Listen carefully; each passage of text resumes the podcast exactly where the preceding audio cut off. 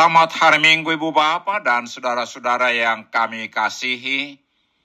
Kami dari Yayasan Badan Kerjasama Marturia mengucapkan selamat beribadah hari ini di dalam penyertaan Tuhan kita Yesus Kristus.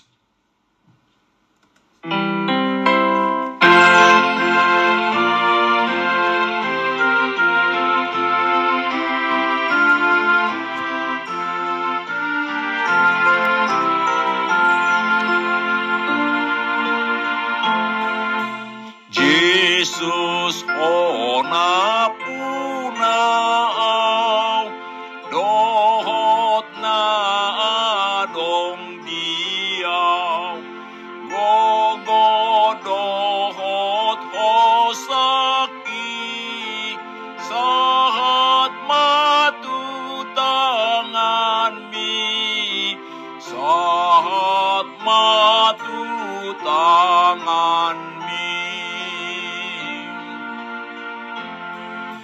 Sai rajai mamataki Mana kasih dalan mi Sai patinggil pinggol hi Tumangihon hatami Tumangihon hatami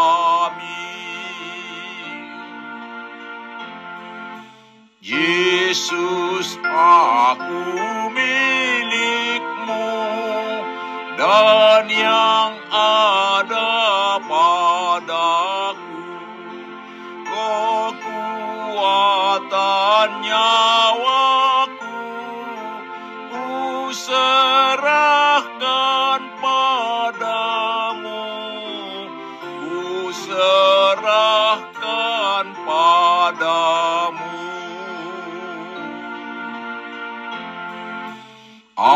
Arahkanlah mataku mengenali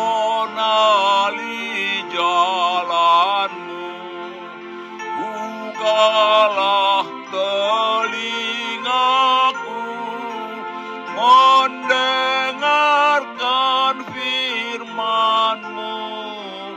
Mendengarkan firmanmu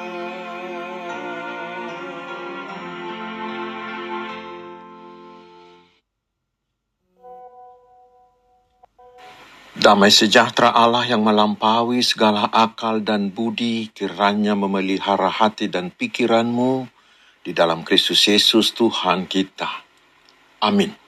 Selamat hari Minggu saudaraku, mari kita menerima firman Tuhan yang ditetapkan untuk minggu ke-22 sesudah Trinitatis hari ini dengan tema Muliakanlah Tuhan dengan harta dan tubuhmu, yaitu dari kitab Amsal pasal yang ketiga ayat 9 dan ayat 10 saya bacakan untuk kita. Muliakanlah Tuhan dengan hartamu dan dengan hasil pertama dari segala penghasilanmu, maka lumbung-lumbungmu akan diisi penuh sampai melimpah-limpah, dan bejana pem- pemerahanmu akan meluap dengan air buah anggurnya. Demikian firman Tuhan. Saudara-saudaraku yang dikasihi Tuhan Yesus Kristus, pasti kita semua menginginkan kehidupan yang berkelimpahan, baik secara jasmani maupun rohani. Perikop ini memberi kita resep agar kita hidup berkelimpahan, yaitu hormatilah Tuhan dengan mempersembahkan kepadanya yang terbaik dari segala harta milik dan hasil tanahmu. Gunakan segala milikmu dan keuntunganmu untuk menghormati Tuhan. Persembahkan yang terbaik dari milikmu dan dari keuntunganmu untuk Tuhan. Artinya, bila kita sudah memiliki harta atau keuntungan, janganlah menjadi sombong. Jangan membuat hartamu menjadi Allahmu. Tentang ini bisa kita baca perumpamaan Tuhan Yesus di Lukas 12 ayat 15 hingga 21. Dan jangan memfoya-foyakannya untuk memuaskan hasrat duniawimu. Tetapi sekarang kita dinasehati, gunakanlah milikmu untuk memuliakan Tuhan. sehingga nama Tuhan semakin termasyhur. Lalu bagaimana caranya? Pertama, muliakanlah Tuhan dengan buah sulung dari semua keuntunganmu, dari hasil pencaharianmu. Bila kita menerima gaji atau keuntungan dari usaha atau dari bisnis kita, dahulukanlah memberi persembahan kepada Tuhan sebelum membelanjakannya untuk kepentingan lain. Dan yang kedua, jangan kikir, tetapi harus mau membantu sesama. Karena di setiap sen yang kita terima, Tuhan menitipkan di sana porsi untuk orang miskin yang ada di sekitar kita. Semakin banyak kita menabur kebaikan, Tuhan akan memberi kita tuayan yang semakin banyak pula. Bandingkan di 2 Korintus 9 ayat 6. Dan semua kebaikan itu akan kekal, tetap diingat Tuhan.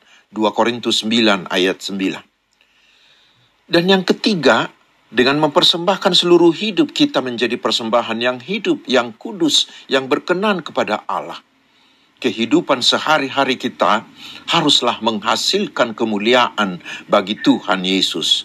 Bandingkan 1 Korintus 10 ayat 31. Kita harus mempraktekkan firman Tuhan dalam seluruh aktivitas keseharian kita. Dan seluruhnya itu kita khususkan bagi Tuhan yang membuat Tuhan bersuka cita.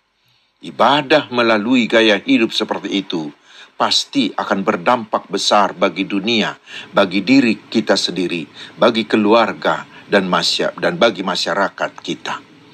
Amin. Amin. Mari kita berdoa. Ya Tuhan Yesus, kuatkanlah kami dengan rohmu, sehingga kami mampu mempersembahkan seluruh harta dan hidup kami menjadi persembahan kudus dan berkenan bagi Tuhan, dan mampu mengubah sekitar kami untuk Tuhan. Tuhan memberkati engkau dan melindungi engkau. Tuhan menyinari engkau dengan wajahnya dan memberi engkau kasih karunia. Tuhan menghadapkan wajahnya kepadamu dan memberi engkau damai sejahtera. Amin.